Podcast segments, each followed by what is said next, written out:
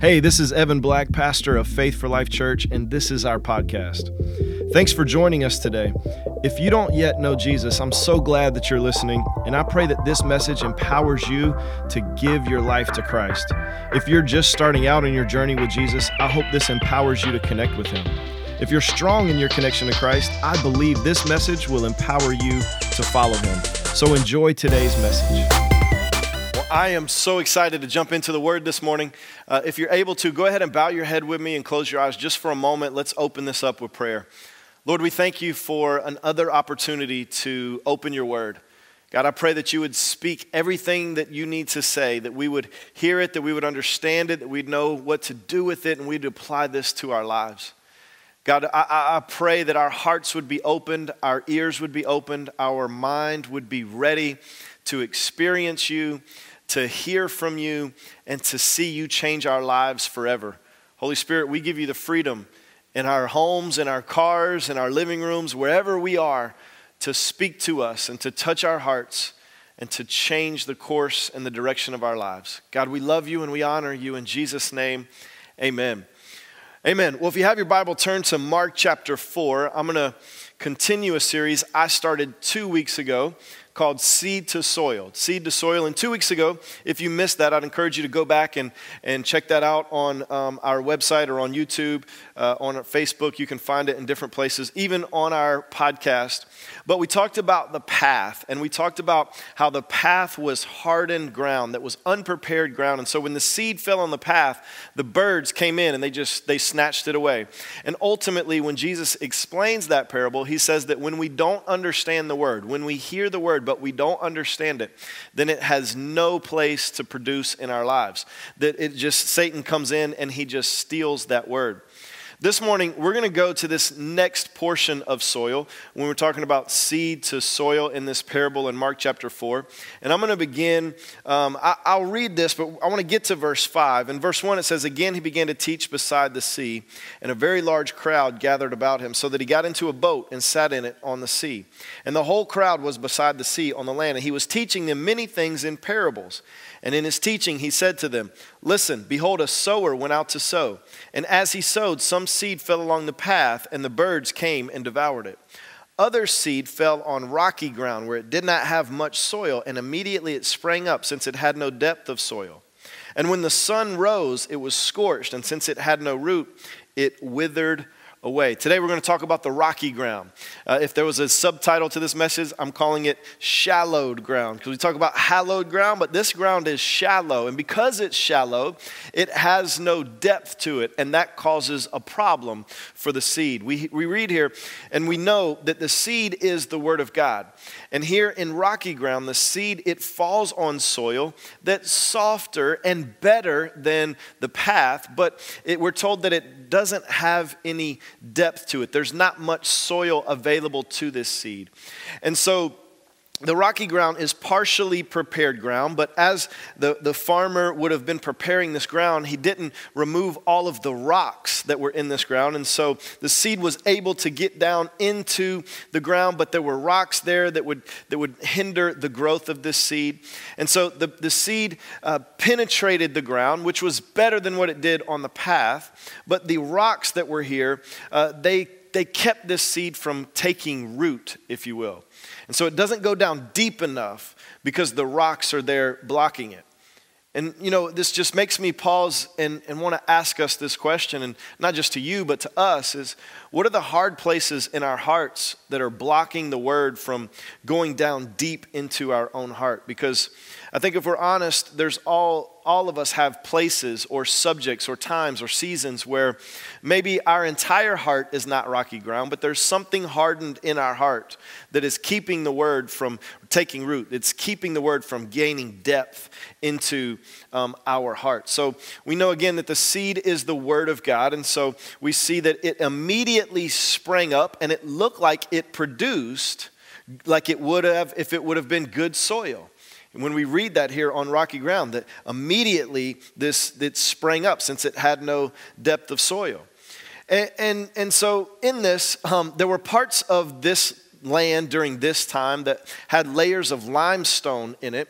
And so beneath the surface of the ground were these limestones, these rocks, like gravel almost. And so the ground looked like it would have been good ground, but a layer underneath it was hardened. And because of that, um, there was a brief period of time where the seed could get in and, and, and it could maybe sprout up and flourish. But as soon as a dry spell comes, then the moisture that was under the ground there, it was soaked up by the rocks. And then that layer of limestone, that layer of rock would have caused this seed to completely wither and die, which is what Jesus is saying here to the crowd, is how he's explaining this. And so this seed, which is the word of God, was scorched because it had no root and then it withered away. And it only took, takes one dry season for this seed to wither away. And I think we can all relate to that where we get a word and we're excited about the word. And the word, we feel like it's not like all the way in, all the way rooted in us, but we're excited about it and, and it's somewhat rooted in us. And then there's a difficulty, there's a dry season, and all of a sudden we've lost that word. We talked about this a couple weeks ago, but Jesus goes on to finish this parable. He tells the crowd, hey, that's it. You know, he just, there was some farmer, he sowed some seed, it fell in these different grounds, and, and, and he who has ears to hear, let him hear. And that was all he told the crowd. But then the disciples come to him and they say, hey, well, Jesus, tell us what that meant. And he's, he's shocked by this. He's like, you don't know what this means? If you don't understand this story, then how can you understand any of the other stories? And so then he begins to explain it to him. Let's read of how he explains this portion of soil in Mark chapter 4, verse 16. He says this, and these are the ones who sown on rocky ground, the ones who, when they hear the word, immediately receive it with joy. And they have no root in themselves, but endure for a while. Then, when tribulation or persecution arises on account of the word, immediately they fall away. So let's unpack this a little bit. So, the word, which is the seed here in this parable, it was heard. They heard the word. People who, who are, uh, uh, their hearts are rocky ground, or portions of their hearts are rocky ground, still hear the word. And what we're going to see over uh, the next coming weeks is all four types of soil that Jesus talks about here in this parable, they all hear the word. The differentiator between whether you're the path or rocky ground or thorny ground is not whether or not you hear the word. Jesus is talking about people and situations where we hear, all of us hear the word. It's a matter of what do we do with the word. Romans chapter 10, verse 17 says, So faith comes from hearing, and hearing through the word of Christ. So faith is produced from hearing the word, but hearing the word doesn't always produce faith. He, hearing the word is good, but it's not enough because even the path heard the word. Remember, the path didn't understand it, but they heard it. And here, rocky ground, which ultimately is not the goal for us to be rocky ground, even rocky ground hears the word. So it's not good enough for us to just hear the word, even though hearing the word is good.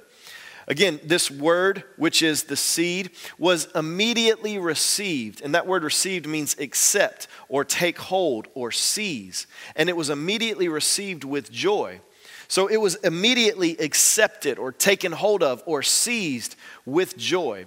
It, it, it, was, it was hearing the word and being like, yes, I agree with that and I'm happy about it. Like I'm, I'm thankful, I'm, I'm full of joy because I've heard this word and because I have accepted it.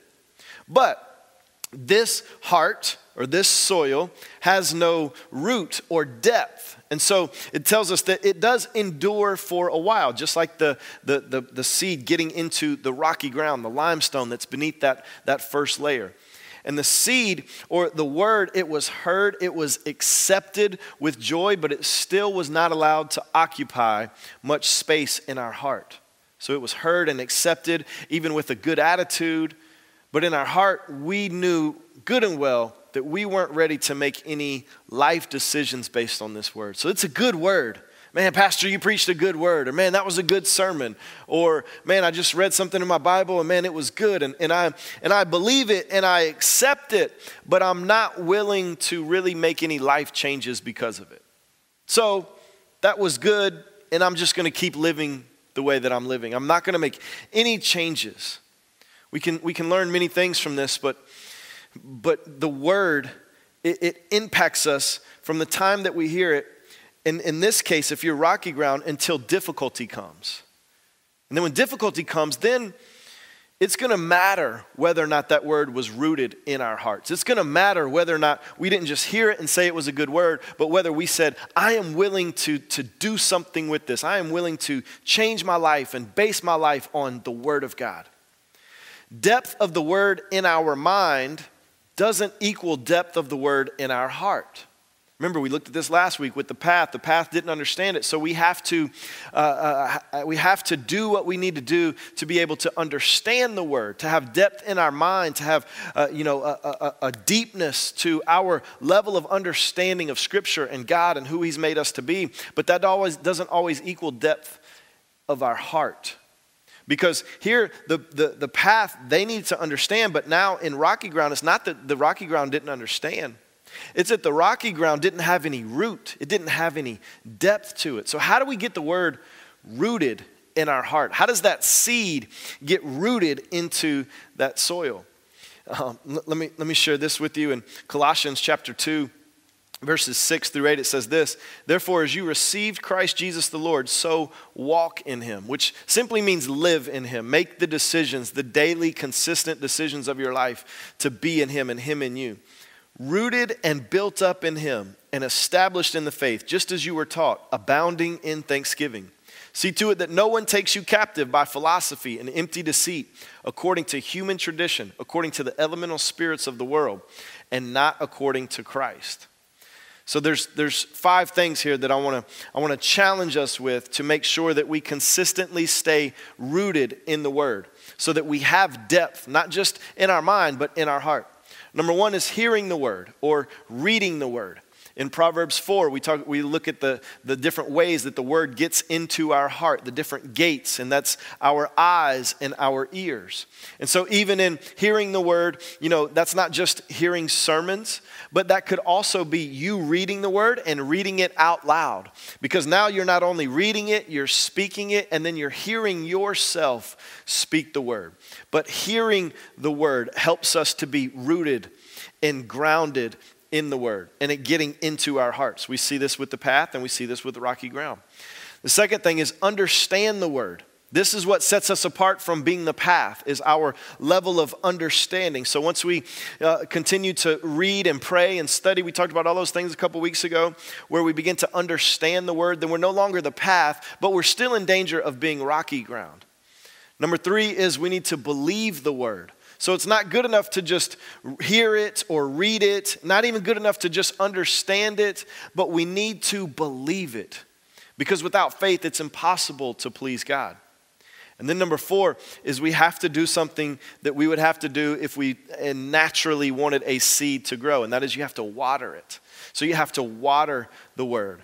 This is done through prayer here when we when we read this um, in colossians chapter 2 when rooted and built up in him and established in the faith as we were taught abounding in thanksgiving you know and we have to realize that these are things that not only are done naturally through our mind and through our ears or even through our heart but they're done spiritually. And the holy spirit is often connected with water throughout the scripture and so, watering a seed so that it can get rooted, um, I, I'm saying that let's take that and let's apply that spiritually. So, let's water the word with the Holy Spirit through prayer, through seeking the Holy Spirit, not just for understanding, but God, what is it that you want me to know? What is it you want me to do? How do you want me to apply this to our lives? And so, let's do this through not just reading the word and understanding it, but praying through the word taking this word and, and bringing it back to God in conversation with Him, in, uh, uh, in asking of Him, in petition of Him. And then, number five, decide that the word is not just going to be something you know, but it's going to be something that guides you. Not just something you know, but something that it guides you, especially in difficult times. So, refusing to allow pressure to get you offended. We're going to talk about that here in a moment. Because when you allow yourself to be offended, you're allowing the sun to come in and scorch your seed, and it will wither away. When we read through in, in, in uh, Mark chapter 4, verse 16 and, and 17, we see about this rocky ground that they not only, in verse 17, they had no root in themselves, but endure for a while, but when tribulation or persecution arises on account of the word, immediately they fall away. Let's talk about that for a minute. So, tribulation um, or affliction, if you're in the King James Version, it, it's a pressure that comes on us, and it's a pressure specifically through circumstances. So, maybe it might be pressure financially, maybe it might be um, pressure right now with the election season politically. Maybe there's all kind of pressures that can come on us, and, and we experience these through the circumstances of our lives and circumstances of what's going on around us. And what, what happens with persecution uh, or tribulation or affliction, this pressure that comes on us through our circumstances, is it produces a fear in us. It tries to, to push us to a fear, maybe a fear of what may be, or maybe even a fear of what already is. And this pressure is constantly pushing and pushing and pushing us towards fear. But God uses pressure through circumstances to develop patience and build hope. Let me read this to you in Romans chapter 12, verse 12. It says, Rejoice in hope, be patient in tribulation, be constant in prayer. So rejoice in hope. Even in the middle of affliction, tribulation, uh, the middle of pressure that's coming on us, choose to rejoice in the hope of Christ. Because there will always be a ray of hope, there will always be a light of hope. Even in the darkest moments, even in the darkest seasons, God will reveal to you these rays or these moments or these lights of hope. We're also told here to be patient in tribulation. Patience produces character. If you grow weary in well doing, um, then you need to hold even tighter to God and His Word. As, as, as you're in times of pressure, you need to, to grow closer to God and hold tighter to His Word, not go farther away from it. Paul says this in 2 Corinthians chapter 4, verses 7 through 10. But we have this treasure in jars of clay to show that the surpassing power belongs to God and not us.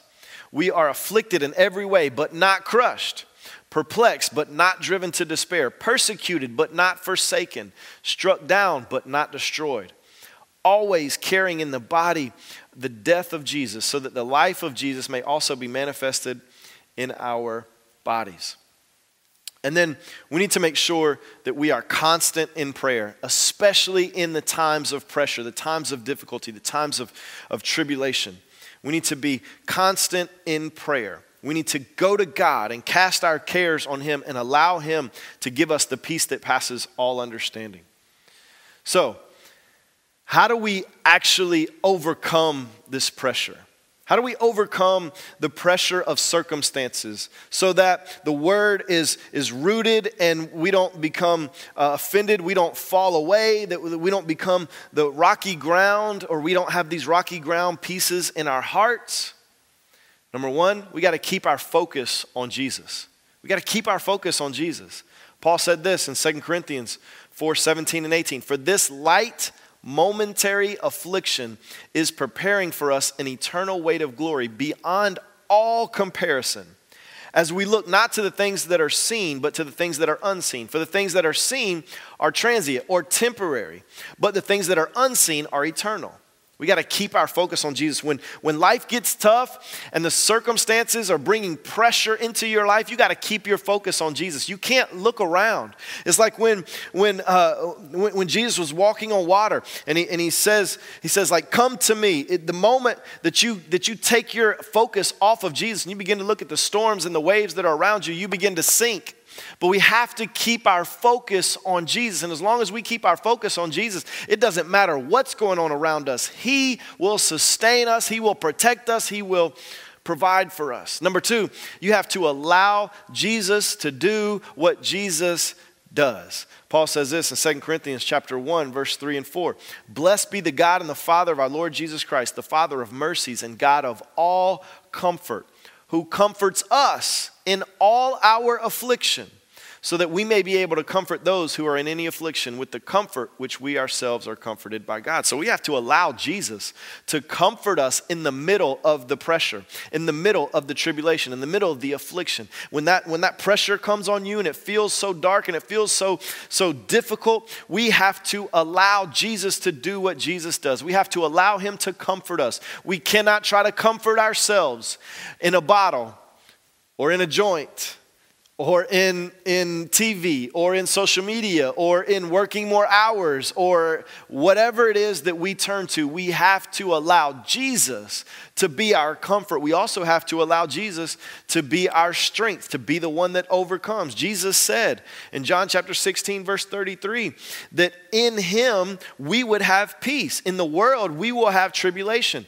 but we can take heart because he has overcome the world. So if we keep our focus on him and allow him to do what he does and not get in his way, but trust him and believe him, then he has overcome the world and therefore we will overcome the world.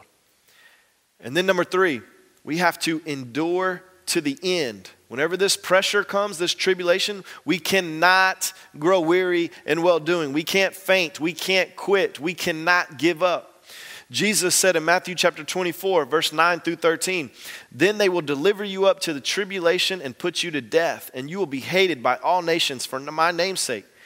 And then many will fall away and betray one another and hate one another. And many false prophets will arise and lead many astray. And because lawlessness will be increased, the love of many will grow cold. But, but, the one who endures to the end will be saved. Jesus promises if we will stick it out, if we will toughen up, and we will not quit, we will have patience and we will, we will have a, a, a strength, a, a spiritual inner strength to us that does not give up, that refuses to back down, that refuses to give up. Then Jesus promises that He's not only overcome the world, but if we endure to the end, He will save us, He will rescue us, He will make it all right. So, tribulation. Tribulation comes, this pressure through circumstances, it comes, but also persecution comes. It comes for the word. We're told that persecution, it, persecution is a little different than tribulation. Persecution is pressure that comes not from circumstances, but pressure that comes from people. It can be devastating. It can be as devastating as the pressure that comes through circumstances. I mean, there is very few pains as pains of people letting you down or people putting pressure on you or people disappointing you or uh, people have, I mean, we, we say all these things like, you know, sticks and stones will break my bones, but words will never hurt me. Like, that's not true. People have power in our lives. And people have the ability, because they have that power, to be able to hurt us. And yes, there, there is balance in this where you shouldn't give people too much power. You know, they don't have a heaven or hell to put you in, and ultimately you need to, to obey God and do what God wants you to do. But we're also not called to live our lives alone. We're called to live, uh, to love each other, to live in community, and that requires love. That requires access. That requires disclosure. That requires vulnerability, which then gives them some power to be able to bring you joy or to bring you pain. It's just the way it is, but we often get, get so consumed on the people and the pressure that they are bringing that we make these problems natural problems, and they're not natural problems. We see our battles as against other people, and they're not against other people. Paul makes this clear in Ephesians chapter 6 verse 12. We do not wrestle against flesh and blood, but against the rulers, against the authorities, against the cosmic powers over this present darkness, against the spiritual forces of evil in the heavenly places. So this is a spiritual battle. And so we have to fight it spiritually, not naturally. When enough pressure is applied to an object, whether it's through circumstances or whether it's through people, then whatever's inside of that object is inevitably going to come out. It's going, the, the, it, what's, when it's squeezed, what, what bursts will be what comes out. So the question that we have to ask ourselves is what's on the inside of us? When pressure from people come and we're squeezed, what comes out? Does the word come out? Is the word rooted in us and it's, and it's planted in us? And, and because of that, if you squeeze me hard enough, I'm going to forgive even more. I'm going to be even more gracious. I'm going to be even more giving. I'm going to be even more generous. Or Is the word really not in there? And if we're squeezed, if people, if they press the right buttons, if they put the right amount of pressure on us, then what comes out is the world and not the word. We need to be honest with that. We need to be honest with answering that question of what's really in here. Because if we're not intentional about getting the word down deep in us, then we are going to be rocky ground when the pressure comes. It's not if the pressure comes, but when the pressure comes because it will come. But if the word is down in us, then when that pressure comes, whether through circumstances or through persecution, then what comes out is God's word. What comes out is our response to God's word more than our response to the natural things that are bringing us pressure. So, very simply, very quickly, let me, let me tell you how do we overcome this persecution? How do we overcome the pressure that people would put on us in various different ways? And to do that, I want to, I want to read to you something Jesus said in Matthew chapter 5, verse 43 through 45. He said, You have heard that it was said, You shall love your neighbor and hate your enemy. But I say to you, love your enemies, pray for those who persecute you, so that you may be sons of your Father who is in heaven. For he makes his sun rise on the evil and on the good, and sends rain on the just and on the unjust.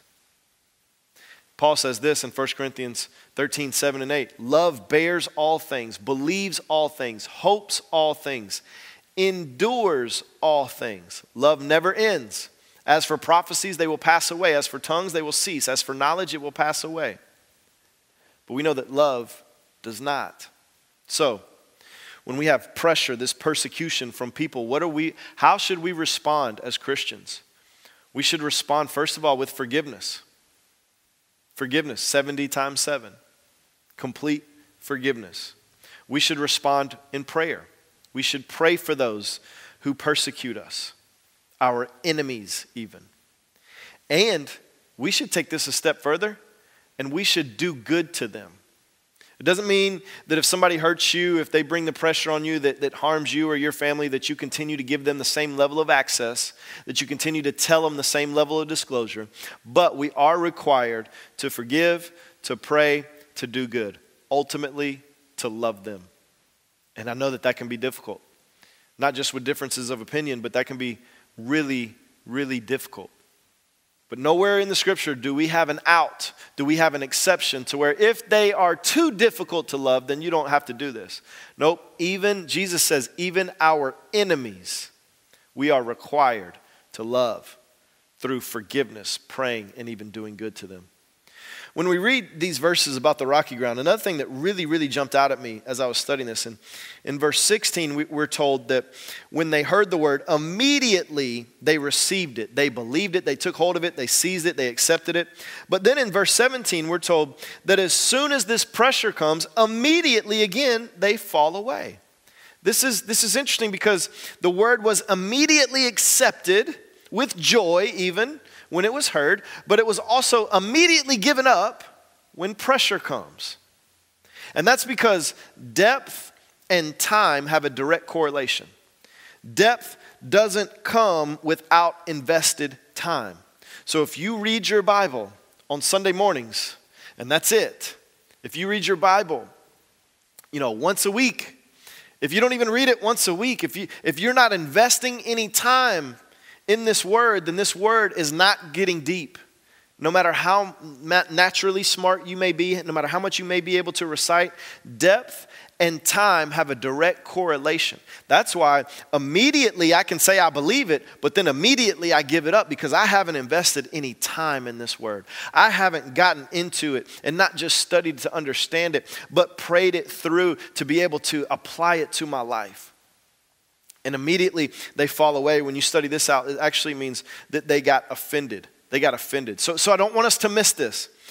Pressure through circumstances and pressure through people, they have a purpose. They are in your life for a purpose. They are coming not just to bring pressure, not just to make you feel bad, not just to have you worry. They are coming for a purpose. And that purpose is specifically to get you offended.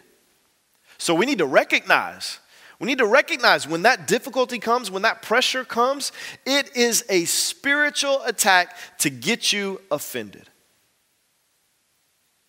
The crazy thing about this is, as Christians, we should be the people that are impossible to offend. I, I love this saying you can never say the right thing to the wrong person, and you can never say the wrong thing to the right person. Do you know, as Christians, we should be the people that you can never say the wrong thing to? We, we, we should never, I mean, like, what, what why, why would we be offended? What, what do we have to be offended about? Because Jesus made it clear like, if you talk about me, that doesn't make him love me any less. That doesn't make him change his plans for me because you don't think I can do it. If you even cause me uh, financial harm or even physical harm, is that a reasoning for me to be offended? Not according to Scripture, not according to Jesus. Why? Because I'm secure in Him. Like, He is not just my Savior, He's my Lord. So, so God, you, you take care of me, you provide for me. If they want to talk about me, if they want to do that, it doesn't feel good. I understand the emotions, but I got to get past the emotions because I'm getting squeezed. And I got to make sure that word is down deep on the inside of me so that that's what comes out, not my emotions, not my feelings. We, we got to make sure that we no longer are people who are easily offended.